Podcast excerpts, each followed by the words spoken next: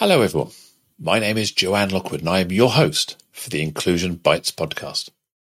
In this series, I have interviewed a number of amazing people and simply had the conversation around the subject of inclusion, belonging, and generally making the world a better place for everyone to thrive. If you'd like to join me in the future, then please do drop me a line to joe.lockwood at seechangehappen.co.uk. That's S-E-E changehappen.co.uk. You can catch up with all of the previous shows on iTunes, Spotify, and the usual places. So plug in your headphones, grab a decaf, and let's get going. Today is episode 59 with the title Dare to Be You. And I have the absolute honour and privilege to welcome Shelley Bridgman. Shelley describes herself as a performance coach, psychotherapist, and workshop facilitator. When I asked Shelley to describe her superpower, she said that she is very good at being with people who are struggling or in deep pain and helping them chart a way forward. Hello, Shelley. Welcome to the show. Hello, Joanne. Really good to be here with you today. So, Shelley, dare to be you. What does Mm. that mean? Well, apart from the fact it's uh, the title of a podcast that I'm launching, I think that, that whenever I've done any work as a therapist or coach, always seems to me that what we're really doing is uncovering ourselves and who we really are, you know, being our authentic selves. It's one of those glib expressions that people use, you know, be authentic. And it's very hard sometimes for people to sort of peel off the layers of protection and actually be themselves. You know, sometimes it takes, depending on your circumstance, takes quite a lot of courage. I would say probably for most people it does. But until we do that, we're never really being fully ourselves and really using the gifts that we've got. So that was the thinking behind it. And when I, and when you mentioned my superpower, I was waiting to have to put the t-shirt on with an S on it or something. But I think for me, uh, well, where I started out, I suppose, was um, I was a Samaritan volunteer back in the day, long, long time ago now, and um, it was my sort of first introduction to working with people who were in a bad place, and I learned at, doing that how to just be with somebody who was really struggling. And I think I then evolved to a place where I wanted to be a bit more proactive and to do things to help people move forward. But in essence, the the job stays the same. You know, when you first meet somebody, if they're in a bad, you know, you have very different conversation with somebody if they're standing on a bridge, ready to jump off, than if you do when you're across a desk and they're telling you that they're feeling depressed or suicidal. Know, if you think about it, you um, you you wouldn't speak to them in the same way. So I suppose it was just over a period of time and training and everything else, just learning how to really do that.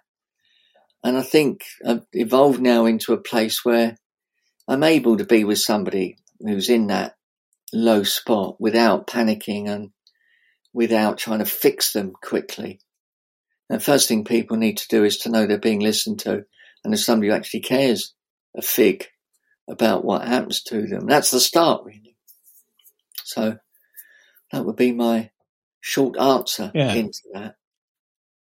I mean, I, there's an expression I, I heard some time ago that uh, everything you've ever desired is on the other side of fear, and that really resonated me with me because I realised that fear is what holds us back: fear of humiliation, fear of rejection, Mm. fear of just being seen sometimes. And, Mm. and when you re- when you actually take that step, you think you're going to step off a cliff, but really it's just an inch, and you just and you just carry on walking. And the, the the reality of fear is it's often in your own mind, isn't it?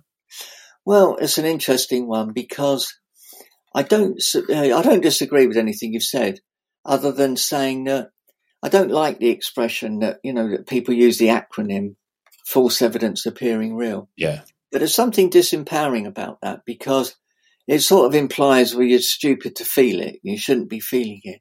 And fear is real. How we respond to it, of course, is a choice. And um, if you're an existentialist, you'll believe that ultimately all fear is the fear of death. But I always think fear comes down to two basic fears, really fear of failure and fear of rejection. And depending on your upbringing and your experiences, you'll have a, a sort of leaning towards one or other of those. So although we can argue that it's not rational and largely it's not, you know, like you just said, fear of standing up saying something, well, no one's likely to shoot you. But at the same time, it feels a bit like it, or it can do. And for members of society who are constantly feeling battered and attacked, of course, they're, you know, they get, they get resilient and a bit reserved. So they, they're very wary about opening up. But I, I think the, the job of mine actually, whether I'm a psychotherapist or a coach, is to help people have a strategy to overcome that fear. So to say, look, I, I get it. I get why you're feeling it, but actually these are the things that you could maybe do. How do you feel about that? You know, could try A, we can try B. And, um, cause I think, you know, people always say we're always fearful of not being enough. And I think that's an oversimplification because there are some people, especially people who come from minorities, where their big fear is not so much that they're enough, but that they're almost too much. You know, there's no space for me in the world. I'm too difficult for people, which is a very different fear.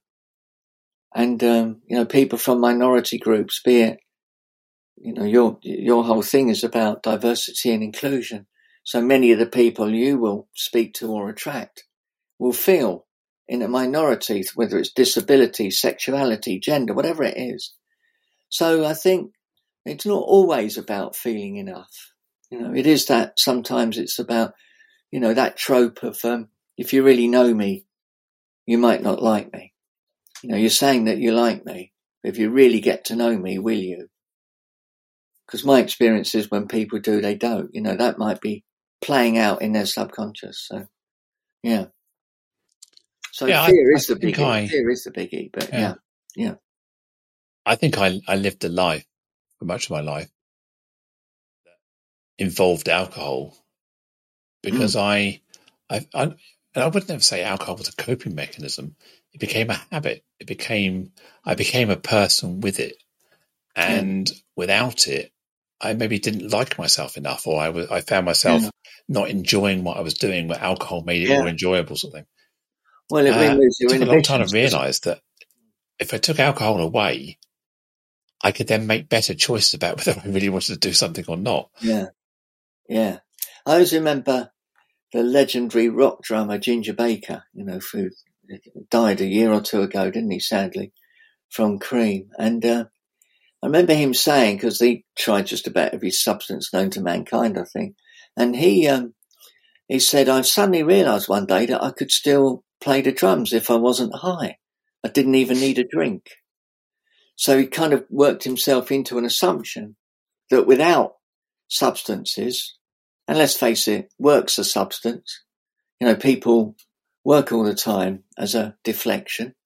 It numbs the pain. You know, I was good at drinking, um, and it just numbed my mind. So if I was, um, if I'd had a lot to drink, then I wasn't with myself. I could just get through. But of course, you learn mm. that there's a quite a high cost to pay when you do that because you're not actually being yourself. And of course, ultimately, it's going to damage your body. But I don't want to get all preachy about that. We all do things to our bodies that we shouldn't. But um, yeah, so we all find a way of numbing the pain. Yeah. And what you've highlighted is that we've all got a fear of something, whether it's acceptance, rejection, whatever it might be. And we find very creative ways to avoid the pain without really facing it. And I think my job when I'm working people is to say, look, we, you, you can face this. I'll do it with you for a while and you won't be consumed by it. You will come through it. You just need to take that first step. Yeah. Yeah. You, are so right. It, it's, it is that, mm. that first step is, is often the, the challenge, isn't it? Because yeah. even, well, the first challenge is identifying there is a step to take. And then once you've identified the step is, is having the, the courage or the support to take it. And yeah, I, mean, I remember my own my own gender transition five six years ago. That massive first conversation, yeah, was enormous. It was the biggest thing in my life. It was What do Yeah. I? Because you can't take it back. Sometimes these things are binary. Once you've said something, you can't unsay it, can you? No, and you didn't know for sure what the reaction would be. So it was a, it was stepping off the cliff in a way because hmm. you kind of probably thought well, the people you first told you probably wouldn't have told them had you thought they were going to be very negative, but you didn't actually know until you did it. So it's that first step forward. And um, I mean, we could go into all sorts of cliches here, couldn't we? Like a journey of a thousand miles starts with a step and all that stuff. We all know that, but to actually do it is not quite the same as reading it in a book. And um, but my experience is that when you, funny enough, I was talking about this at the weekend at a conference. My experience is that when you step out, good people join you. When you're trying to do something, amazing people will show up, but they won't show up until you take that step. Hmm. And that's the scary bit. And that's really, Uh, another cliche is, you know, you know who your true friends are in your moment of need, yeah, and you you step out into the light. You you you you you take your covers off, if you like, and the people that run away probably weren't your friends. They they weren't the people No. you were looking for. Everybody and I, else. I, and I would hazard a guess, because I don't know you well enough, but I would hazard a guess that some of the ones you thought would be difficult weren't, and vice versa. One or two of the ones you thought Yeah. would be okay perhaps weren't, you know? Because you never quite know Yeah. what's going on with people, do you, until you actually, you know, confront them with something like that. You take a guess. Yeah, yeah, completely. There was a, a friend I had from school.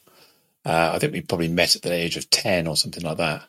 Um, and I thought we were kind of good enough friends. And he effectively walked away, just Yeah. um, said through other people that he, he doesn't want to get involved with me, doesn't want to know me, doesn't want to talk about it.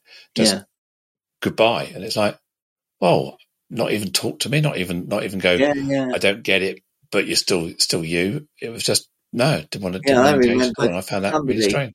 who wasn't my closest friend, but said through his wife, "I'd like, I'd rather think of him as being dead."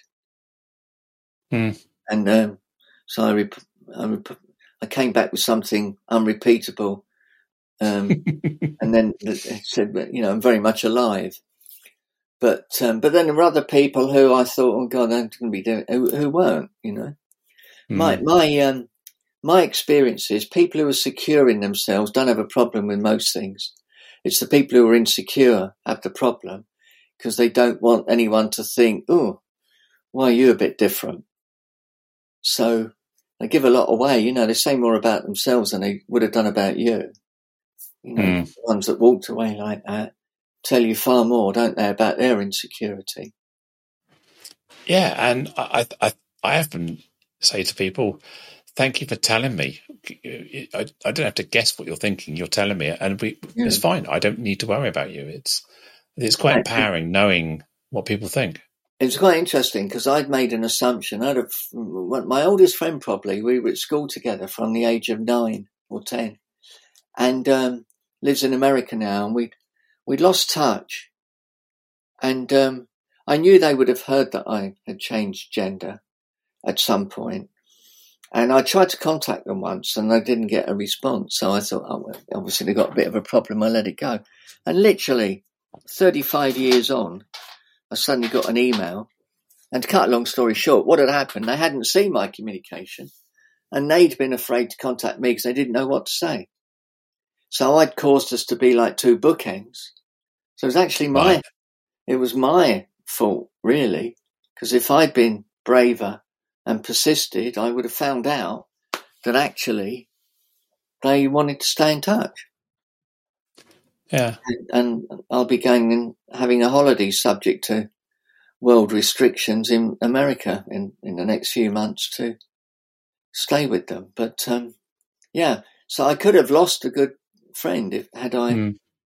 you know, had he not sort of um, overcome his kind of nervousness. He was just afraid to say the wrong thing in case he upset me, and there was me thinking the reverse. Just goes to show. it's interesting when you say that. I've it, you've just reminded me of, about how I prejudged my father. Um, I've, I've not had a good relationship with my father for many years. It's kind of been a bit arm's length. Right. uh, Christmas and birthdays, polite conversation. So he's also quite in his senior years. I think he's 89 this year, and uh, he's uh, he's quite deaf, hardly hears. Um, so I ended up writing him a letter, just telling him about who I, me and what I was doing, and and he wrote me back a letter um, saying, "Don't be hasty, we can fix this," which I I took as a kind of a an old school rejection type thing. And then I slept rather than reply to that, I slept on it for a year and a half. Right. I didn't speak to him, and I wrote to him again and said, "Look, it, it would sadden me if we never spoke again." Um, I, I, don't want us to never speak again. It would it would be a sad thing in my life if if if this stayed between us. And I I, yeah. I just want to to meet you and talk to you and, and say hi. Yeah. Uh, so he, he, he came round and he wasn't particularly good with my pronouns and particularly good with my name. But I thought, well, to be fair, in the scale of things, that doesn't matter. Actually, I I, I want to have a, a a, a last period of life relationship with my father, and uh, he came around two weeks ago, and he used my he used my name correctly every time. Uh, avoided pronouns mostly. I think he probably used mm. my hmm. name when he needed to. And I thought, wow, that's fantastic. And I mis I think I misjudged him. I think I I assumed that he he wouldn't love me. I assumed he would reject me. And I've yeah, I, I was completely surprised. And, and a lot of that was in my head because yeah. I thought I knew him and I didn't. But you see, what you've highlighted is the fact that you know we all have an element of fear and reticence to mm-hmm. overcome, mm. and um, and the problem with um, I have this all the time when I'm with clients is I always say, look, you can love your parents, you can hate them, but the one thing you cannot do is be indifferent because you're conning mm. yourself. You know they they matter. You might you might not like them, and you have every right not to if they've been nasty. But just to pretend to yourself there are no consequence whatsoever, personally, I think is a bit of a delusion because, you know, there is a connection. Yeah. And um, it might be difficult, but you can't really ignore it. Or if you do, you do it at your peril. Um, but there we go. It actually and, inspired me to think about him differently and actually yeah. think more more warmly about. I mean, we, we, we had a difficult relationship in my teens. I, I was I was not easy. I had a lot of things going on in my head. I yeah. I was probably I want maybe I was disappointing for him at that time. Um, but I remember him in a different light. But having met him again recently, mm. and he whatever whatever preconceived whatever historical views he's had of of trans people, he he's still my dad and he still acts like my dad. and He still supports me. Still and he'll. And he'll always be your dad. And you could yeah. have slammed the door and closed it forever, couldn't you? But you didn't. Yeah, I could have. And that would, yeah. I, now realise would have been a tragedy. That would have been me doing that, not him. And, and, would have been very sad.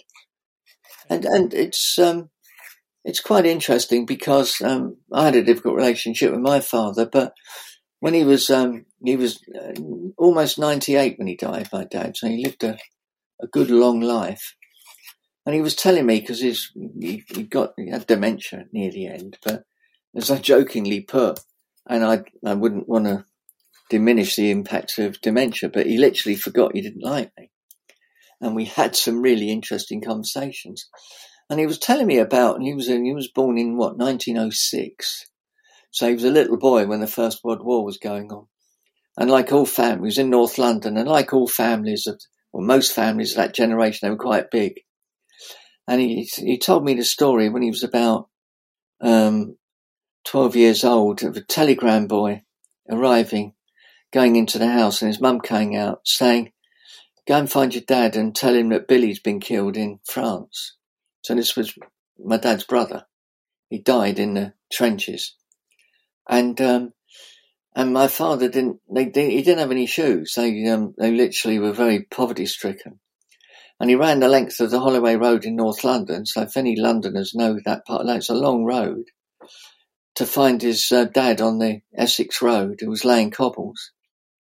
And the reply was, "Tell tell your mum I try and get off early." And he wasn't being callous.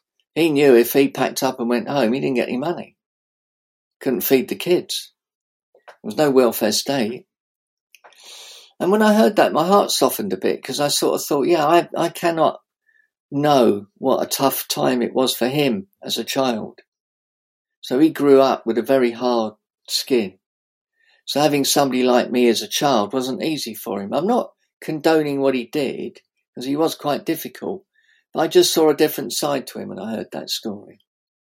Hmm. And there's always two sides to every attitude. And um, there's a difference between condoning bad behavior and trying to seek out what makes someone tick, what makes them the way they are. You know, it, it's no yeah, excuse murdering somebody, but no. for all we know, no. that person had a wretched life and was severely hurt by the person they've killed. You know, who are we to judge? never, never condone a murder, but you never know what's going on behind the eyes. We've gone into a deep place, Joanne, with that. We have gone into a deep place, yeah. It's, it's, I, am just looking at uh, some of your bio that you wrote earlier. Uh, one thing to say is you passionately believe that every human being has genius within them.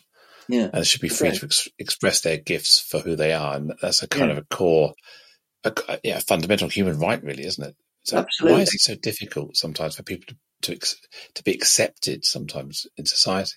Well, and I, and I think we collude with it.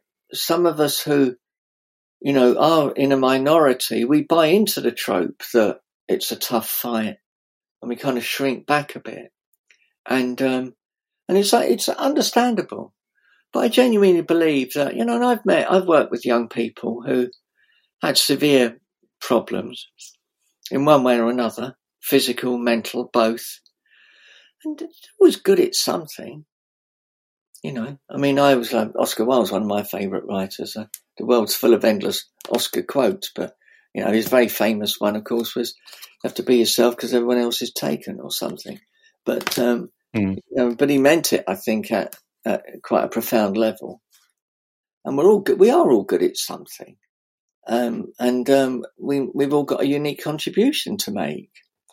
Um, God, the world needs it, you know. Um, mm and, and nations are the same.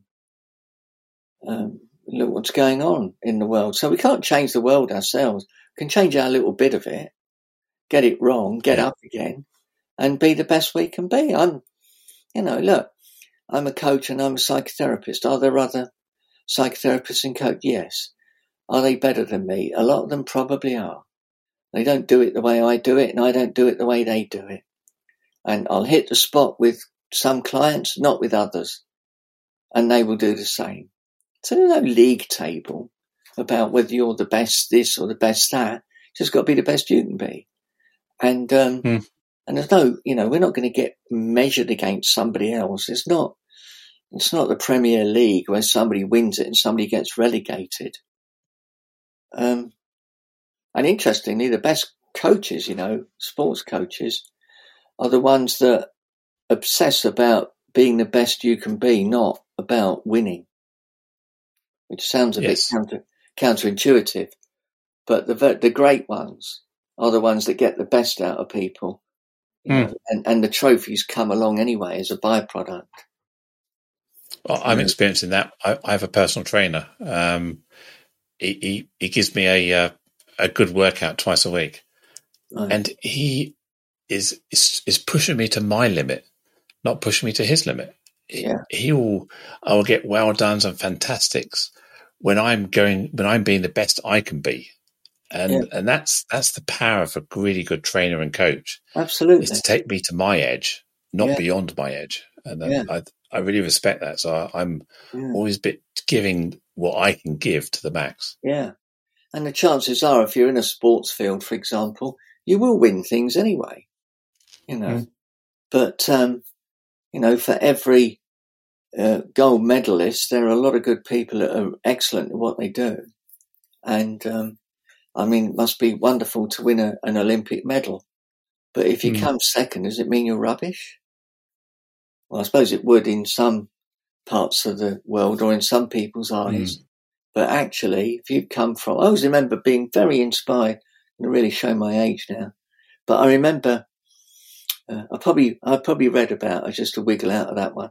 But in the '60 Olympics, there was a an American sprinter called Wilma Rudolph, And if you Google her, she was amazing. I think she was in a wheelchair until she was nine or 10 or something and won a gold medal in a sprint, you know. I mean, that's what you call doing something amazing. The fact that hmm. she could even run the race and get in the team was an achievement, and then she goes on and wins it. I mean, that's just phenomenal to be able to do that. I mean, that's inspiring. Mm. But when you're in that situation, you don't set out to be inspiring or brave or, or a role model. You, are just doing what you do, aren't you? And I, yeah, and she probably I don't know her well enough. Well, I don't know her at all. But my guess is she was just determined to be the best she could be, and she wouldn't want to. She didn't want to be defined by the fact that mm. she had. I think she'd had polio or something, and she didn't want to be defined by it. Now, sometimes it would be physically impossible because you can't change it, and we do at least have para Olympics now. But in hmm. her case, she actually managed to overcome it totally. But that doesn't mean somebody who can't is deficient because there must be a point where you, are way beyond mindset. You just can't do it. You know, if your body is restricted because of a disability, you can't change that with a, a, a different attitude. Gets back to the fear thing. Is fear real or not? Well, it is real. Doesn't mean you have to be defeated by it. But to tell somebody you're imagining being fearful just would disempower them because they think, oh my God, what the hell's wrong with me? Whereas somebody like mm. her, I'm talking about her now, 100 years later, you know, because it's just such an amazing story. So, um, See, yeah. You, without giving any secrets away, you, you, you gender transitioned at some point a while ago, didn't you? And you, you were married at the time. Just after the Boer War. yes. but it was in the 1980s. I try not to out you as a trans person, but I'm outing you as an older person now. Well, I think I did earlier. I've outed myself as an older person anyway, because although my father was in his 40s when he had me, if you do the maths, you can tell I'm not 35 anymore. But um, yeah, yeah it, was, it, was, in the 1980s. And um, yeah, it was a different world then but it's what it was. I mean, now, I mean, I mean, I I I transitioned six years ago, so I transitioned in mm. in the in the well 20, 2010 to twenty twenty decade. Yeah. Um, and I've I've grown up in a world where I transitioned where I was on the up curve, trans inclusion, trans acceptance. The, yeah. That the society was becoming positive, which gave me the courage and confidence to say, it will be okay, which is completely different to where we are today. But when you when you were exploring your identity, yeah, it was kind of it was still in the trans people are weird, trans people are kind of yeah. outliers. They're kind of there was yeah, little yeah. knowledge, but they're almost like you were almost ignored to a point. Well, it was interesting. I I was um, uh, I, am speaking at a conference and shared this. Uh, I had a, a my own business at the time, and one of my clients said to me, look, you know, we really like you and we've done some great work, but we can't have our brand associated with somebody like you. It'd be bad for us. I mean, now they'd be saying, where's the, where's the diversity box? Let me tick it. mm. And then he said, so we think it's time for a change. I thought, oh, the irony. you know, so, so uh, yeah, but, but, you know, I think I'm a great believer that everything's different at different times. I don't think it's better or worse. I think in some ways now, you know, and one of the reasons I'm passionate about supporting young people, it's kind of hard for them now because the world's telling them that they're deluded or they're not right. When I did it, you were weird and you, you know, so you could fight back or not. So in some ways it's a lot better. But in other ways, I think there's still a lot of work to do. Um, you know, people's very there's existence gets challenged, and the media can be very hostile and it's very toxic. Yeah. Um, so, in you know, so it may have been harder in some respects in my era, but then I think today's got its own different challenges. I don't think it's it's easier or harder than it was. It's different. Yeah, the stories in the papers in your area era and uh, somebody who may know Jackie Gavin when she transitioned, there was lots of shock horror, front page Yeah. of the Sun, expose type stuff. Mm. And it was like storm in a teacup, move on. Okay, maybe not in your life, in the, in, in their life, Yeah. but now it's like this barrage, uh, sustained attacks, uh, day in day out, Yeah. almost like trying to erase trans people from society I think completely. it's the um, what, what do they call it? Is it gaslighting? It's this thing about you don't really exist. You're crazy. Go and get yourself fixed. You know, Yeah. that's the trope, isn't it, at the moment? And I work with young people all the time who, um, who re- you know are in a bad place because of that. You know, because Hmm. they're made to, well, not made to, but they feel inferior. So my job is to help them to understand. Actually, look, you can choose how you respond to this. You don't have to be defined by that. It's not easy, but we can empower people, and you don't have to put No, up with, you know, what people are telling you. What's important to you? You know, my life is about the work that I do. Um, you know, I, I um, if I, I don't know about legacies, but I've got two amazing grandchildren. I mean, that's the coolest thing ever. Got a Hmm. grandson and a granddaughter. I mean, how blessed am I?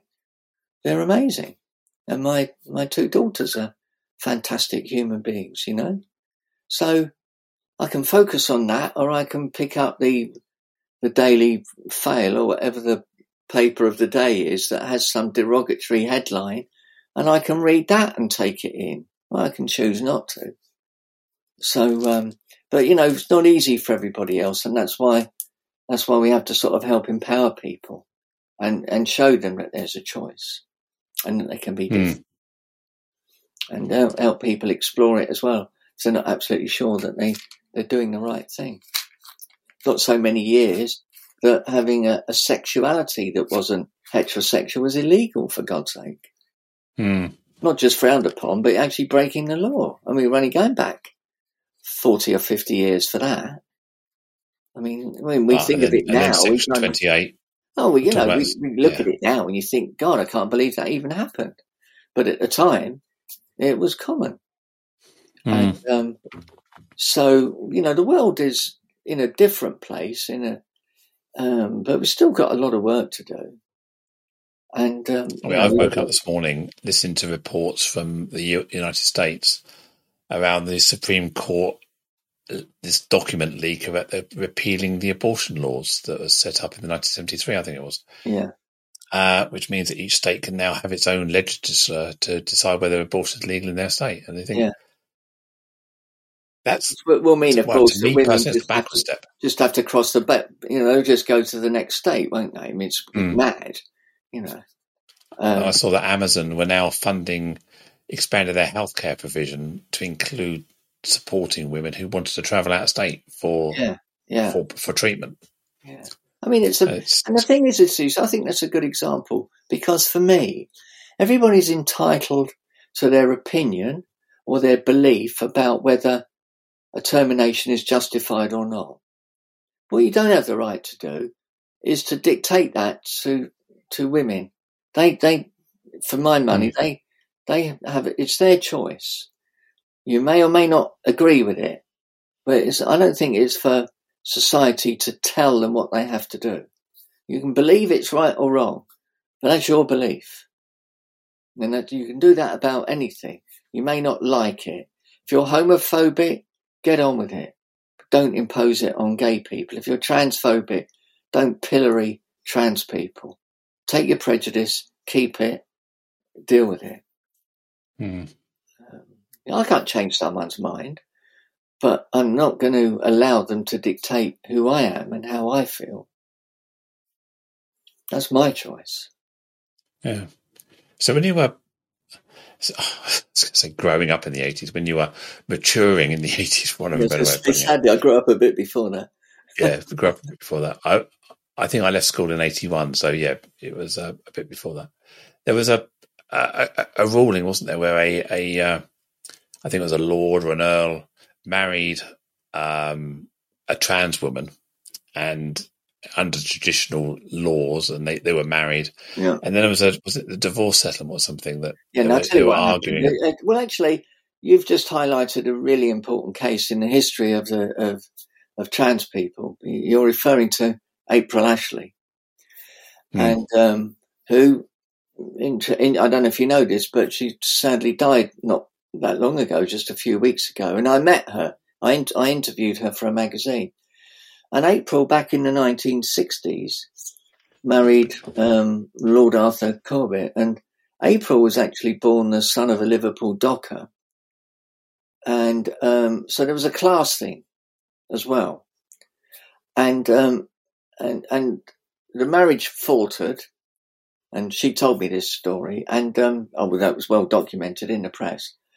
And in the, in the 1960s, unbelievably, um, when you got divorced, it wasn't automatic and a party could defend it.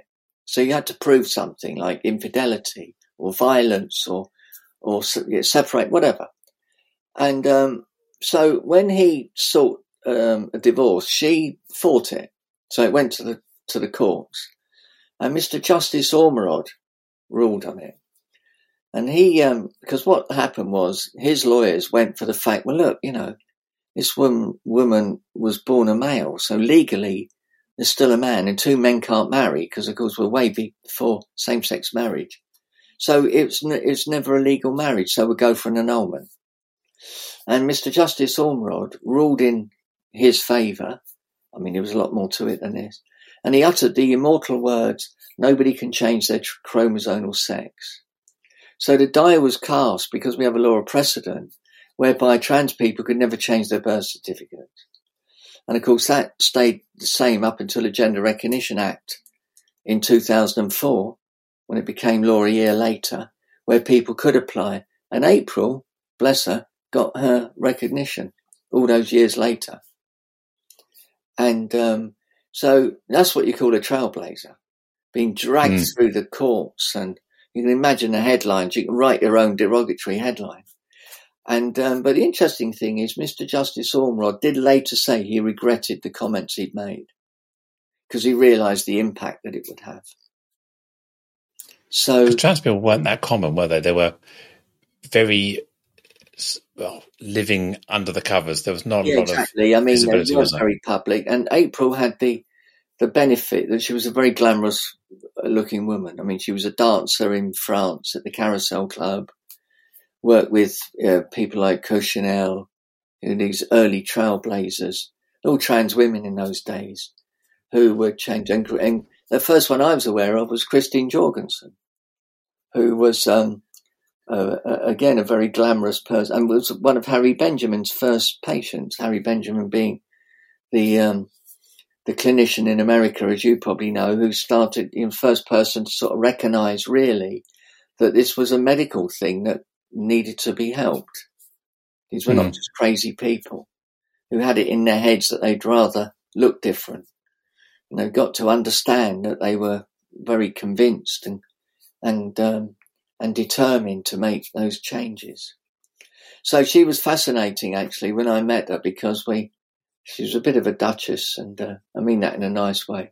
She had the sort of blue rinse. I mean, she was in her eighties when I met her, I think, and um, and I was granted an interview. I did an interview for a magazine, and I went in, and she said, um, "Would you like something to drink?" And it was um, it was a heat wave. And I just got off the underground. She was staying in a flat in King's Cross because she was living abroad, and she had a friend who'd let her have the flat while she was here. I think she was launching her book or something, and she said I said, Oh, I'd love a glass of water. And she said, Well, I suppose I can do that, but I do have some champagne. So anyway, we abolished, um, um, you know, a couple of bottles of champagne.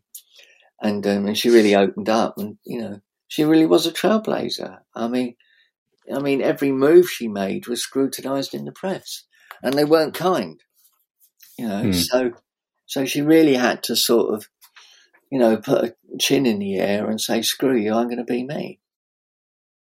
Easy to say, Dare very hard to do. Yeah. yeah. So a real, she made it easy for people like me.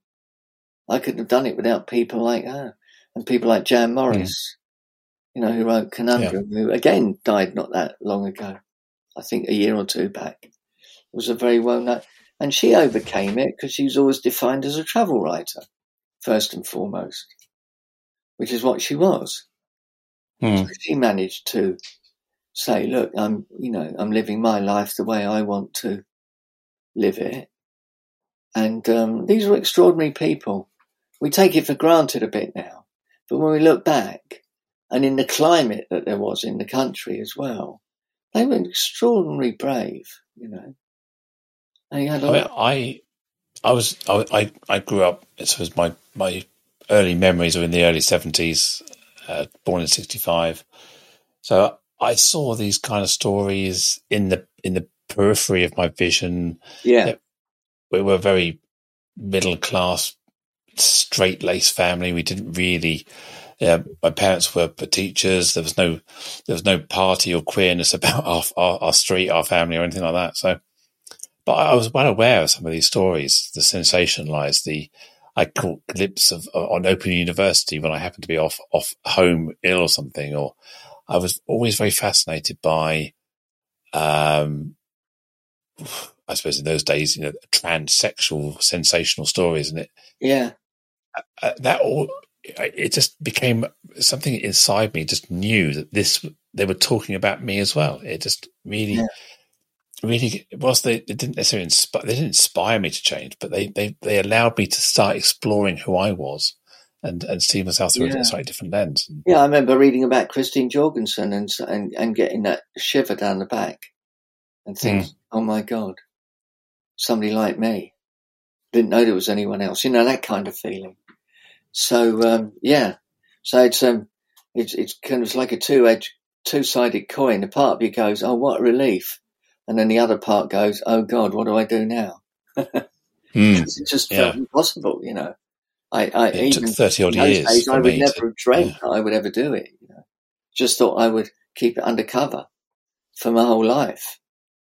I didn't think I would ever Uh, do it, but I did. Likewise, yeah. There was no pathway, was there? You had to be, you had to be out there and, you know, bulletproof almost if you wanted to do it. You, there's no sort of like Well, I'm being treated everyday path. being treated appallingly by clinicians and so on. That made it Mm. very clear they didn't believe in it, but were doing you a favour. And, um, you know, were rude, um, didn't answer. Insulting, yeah. Yeah. It's awful. What was that BBC TV documentary over s- was it six episodes, wasn't there, in the in the seventies or eighties about uh, a trans woman who they, they documented her surgery and they she died a couple of years back, didn't she? She used to run a Yeah, Julia. nightclub. It was Julia Grant. Julia, Julia Grant. And, yes. um, yeah, and I saw the, I saw the, I saw it originally, and I saw the follow up. Um, I mean, why anyone would do that, I don't know, but, but she did. But you know, she had an extraordinarily hard time first time round, Mm.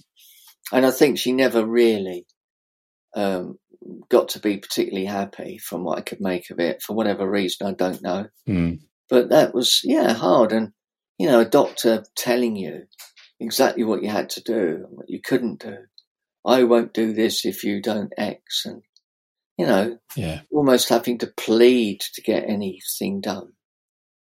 Um, and, and this threshold of of belief and uh, you know you, you don't convince me you're you can live as a woman until you convince me you live as a woman and i'm not prepared to help you if i don't believe you can you can succeed in life it's like I don't. a I, I, mean, I think there's a merit to people living in role, you know, before they do things that are Mm. irreversible. I'm not saying that it should be a particular length of time or this, that, and the other, but um, I think it's help. You know, you, you have to know that you're going to cope, I suppose. But Mm. but you know, they needs to have these um, specified times. And I remember I was involved with helping rewrite standards of care a while back, and it used to be that you had to live in role for two years, but that was before you even got referred for surgeries. So we said, well, look, you know, the reality is you're talking about people waiting three and four years. If you make it at least 12 months before a referral, it's still going to be two years before anything happens. So that got shifted. Um, and then, of course, we've got concerns about young people. And so it goes on. The whole thing's evolving as we speak. Mm. Um, so, yeah, so it's interesting, isn't it? I mean, in some ways it's easier now, but I'm not sure that really there's no league table. And, and I think it's just different. Mm. Um, so you you there were you um, married, children, Yeah. realizing that you wanted to explore your inner, innermost gender identity. And then you found that because of this precedent set by Ashley, that you couldn't you couldn't get married. You you had to have your marriage annulled if you wanted to uh, transition. And you, you, you at that time of your life, you, you put your you got your placard out, you got you put your t-shirt on, and said, I, "I'm going to do something about this." Well, yeah, it was, I mean, because I was denied the same rights as as other women, you know, for things like pensions mm. and benefits is, is what it was about, really. So I fought it in the courts, and um, eventually um, we won the case. And and the crazy thing about it is, it was a very short window because, um, you know, once we the, the the whole sort of take a step back, the whole premise was they didn't want to open the door to same sex marriage. So I could have been granted um, what I was applying for, but only if the marriage was annulled, because they because it would have opened the door to same sex marriage. Well, that happened anyway. So it was a very short window, um, and and it did open the floodgates for a few other people that were caught up in it in that same time frame for me, as me. But all I was ever arguing for was I wanted the same rights as everybody else.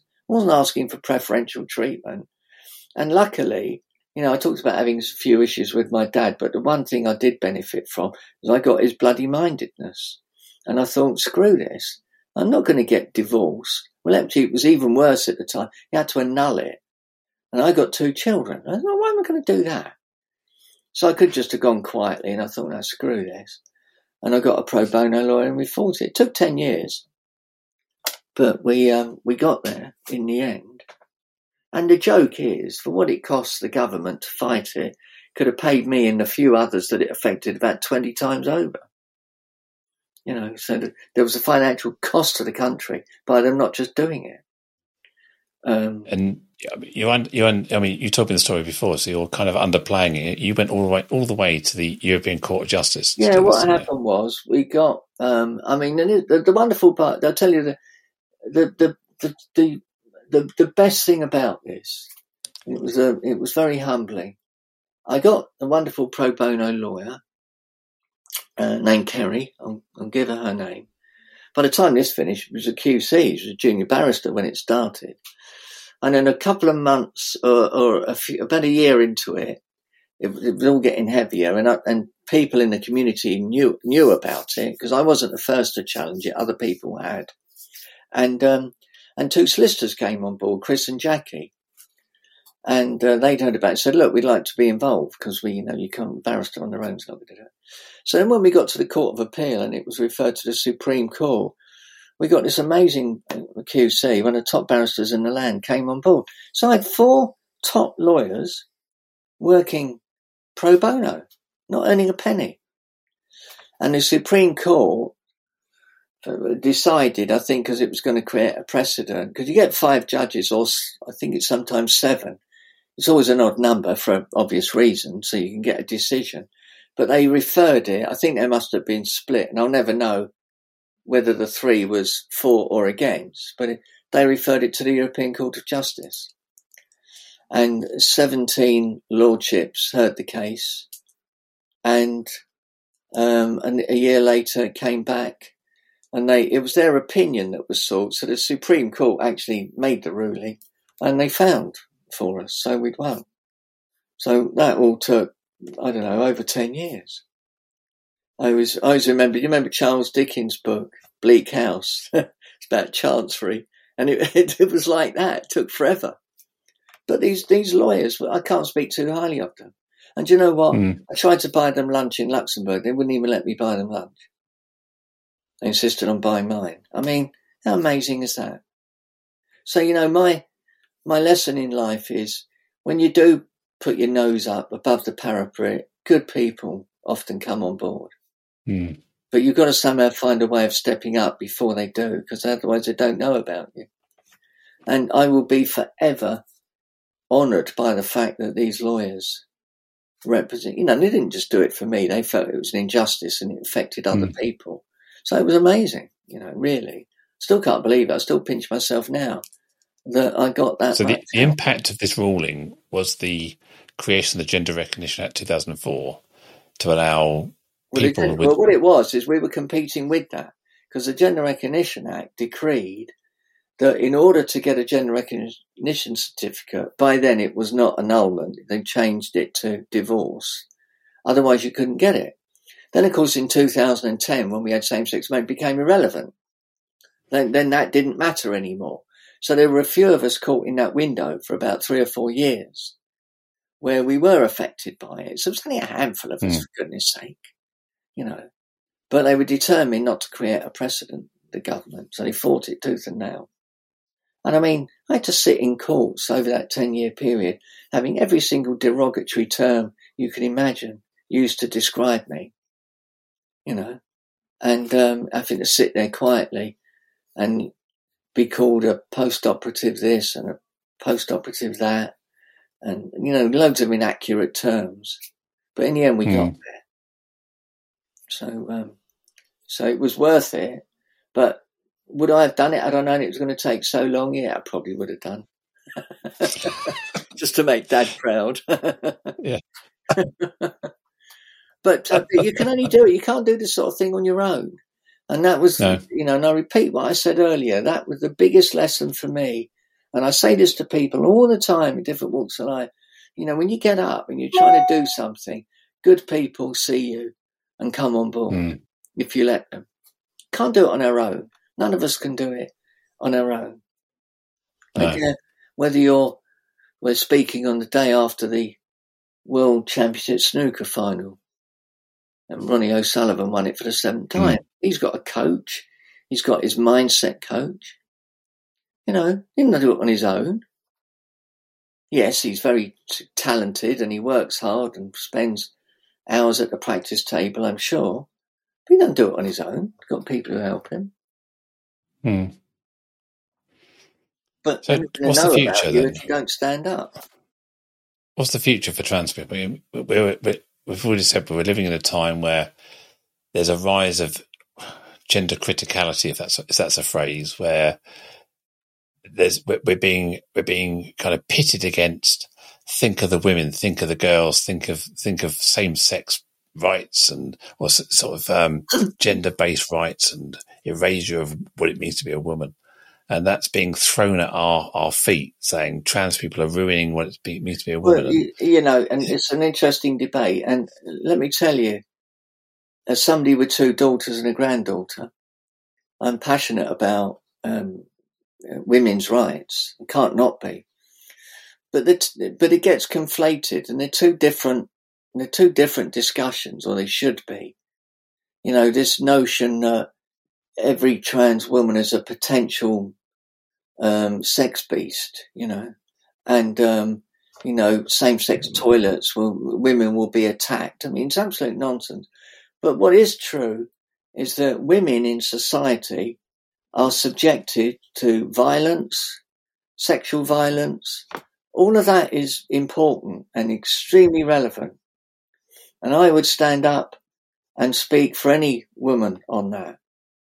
But don't confuse it with the issue that all trans women are suddenly going to be um, mad um, assaulters. You know, it's it's not true. And there've been instances they always quote, "Oh, somebody got murdered, was in a, a prison or something." Right, one person, and yes, that sort of thing needs to be changed if that if that happened. But let's not take away from the argument that we need women to have equality, and it, it's the women in sport thing as well with trans people in sport. And of course, we need an even playing field. Let's figure out how to do that rather than just screaming abuse at each other. You know, what do you yeah, say? We, we, all want fairness. We all yeah, we want fairness in society. We want fairness in sport. You remember yeah. Caster Semenya, the South African athlete, who got banned in the end because it was unfair. Well, she's still a woman. Whatever people thought about her, I, mm. I. I don't know uh, the woman. There's maybe there's an intersex thing going on with high testosterone levels. Well, how do we resolve that? That's the debate. How do we resolve mm. that so that women can compete on an even playing field, if you excuse the pun. That's an important discussion. Let's have that mm. discussion and not confuse it with, you know, trans women trying to replace women and, you know, and, and, and, and, and water their rights down. I don't want that. I don't want my daughters and my granddaughter to uh, live lives where they feel threatened by violence, physical and sexual. And if my granddaughter, who's actually a really good gymnast, if she goes for that, I want her to have an equal playing field mm. as hmm. well. That's the discussion. You know, not I completely agree. I, I want everybody to have fair, yeah. a fair opportunity to compete yeah. in their chosen sport or whatever it is yeah. in life, and um, without it being at the detriment of somebody else. Yeah, and so if there is a trans woman who's full of testosterone and wins an event by, you know, 100 meters by 30 yards or something ridiculous because they've got that, then we need to look at that. Um, but it doesn't mean that you sort of make this blanket ban and say, well, that can't go. How do we measure it? You know? That, yeah, that, I think the impact is more likely to be on on cis women, not women who aren't trans, who are suddenly too tall, too too big. And, and there's some yeah. photographs of this. Uh, some of these boxers and some of these uh, weightlifters were competing, and they actually picked the wrong person and said that's the trans person. Well, actually, no, they weren't the trans person. Yeah. they were cis. They were cis, and so that what happens is you end up picking on people yeah, exactly. you think you're trying to protect. But also, somebody said, "Well, they're going to reach a point where you're going to need um, you're going to need a document to prove that you're a woman to go to a toilet." But if you think about it, that means that all women have got to carry one. Mm. How do you distinguish? Yeah. You can't because if you're if you've got a doubt about somebody, they've got to have a piece of paper, haven't they? And it might hmm. be somebody who uh, has always had um, a female anatomy, was you know with a birth certificate that says female. You're going to expect them to carry a document. Nobody thinks it through. You know, we come up with all these solutions that are totally unworkable. But the real issue is how do we have equality in society for women? That's the issue. I agree. That people get confused with, well, this person shouldn't be able to go in that toilet. Who the hell cares? Um, really, yes. and it's a very it's a very American British problem. You know, you look over over the world, most toilets are holes in the floor or single cubicles yeah. in cafes. You know, you go to Spain on holiday, there are no gendered toilets. They're, they're just toilets. I'm not saying none of these things are issues, but the issue is about, well, how do we do that as opposed mm. to this thing about, well, you can't allow trans women to go in this space or that space. Um, because the, solutions that people come up with are totally unworkable anyway. So yeah, and they end up disadvantaging women yeah. at large, generally. Yeah, yeah, completely. But I repeat what I said. How can I got? I'm in a family I have a female partner. I've got two daughters and a granddaughter. I mean, for God's sake, you know, I don't want them living in a world where they feel unsafe. No. No, and I completely agree. And, and on that note, we've been chatting away now for, well, an hour plus. So thank you so much. Um, lots of things there, and it's been an honour catching up with you and just talking about you know, your your ECJ journey all those years ago and some of the groundbreaking mm. work you did to to benefit many many people. Um, largely, maybe at the time you were, you were in the public eye, but now you've kind of just taking your t-shirt off and just getting on with life, being you again. And mm. uh, yeah, I really really admire and respect that. So, how do people get in, in contact with you if they want to? Um, uh, well, take advantage of your coaching or psychotherapy services. Yeah, well, Shelley Bridgman. I'm on LinkedIn. It's my main sort of social media platform and my website is shelleybridgman.com. Um, and my psychotherapy site is actually michellebridgman.com, but um, mostly I do coaching these days. Um, yeah. And Bridgman is B R I D G M A N. No, no I had illiterate ancestors. They left the E out somewhere along the line. so, yeah. Yeah. Well, thank you so much. Uh, so, yeah, if you're if you're listening in, you'd like to get in touch, drop Shelley a LinkedIn message, check out her, her websites, um, and maybe do some research on on some of the work she did all those years ago. The ten years that she, well, battled battled the legal system with those uh, yeah barristers and and, uh, and solicitors there to help her. So, no, thank you so much, Thank and a you. huge thank you to you, the listeners, for tuning in, for listening, getting this far. Please do subscribe if you've not already uh, for future episodes of the Inclusion Bites podcast. That's B I T E S. Tell your friends, tell your colleagues. Please share this. I've also a number of other exciting guests lined up over the next few weeks and months that I'm sure you'll be equally inspired by. So if you'd like, also, if you'd like to be a guest, then please let me know. I also welcome any suggestions or feedback on how we can improve the show to joe.lockwood at seechangehappen.co.uk. Finally, my name is Joanne Lockwood. It's been an absolute pleasure to host this podcast for you today. Catch you next time. Bye.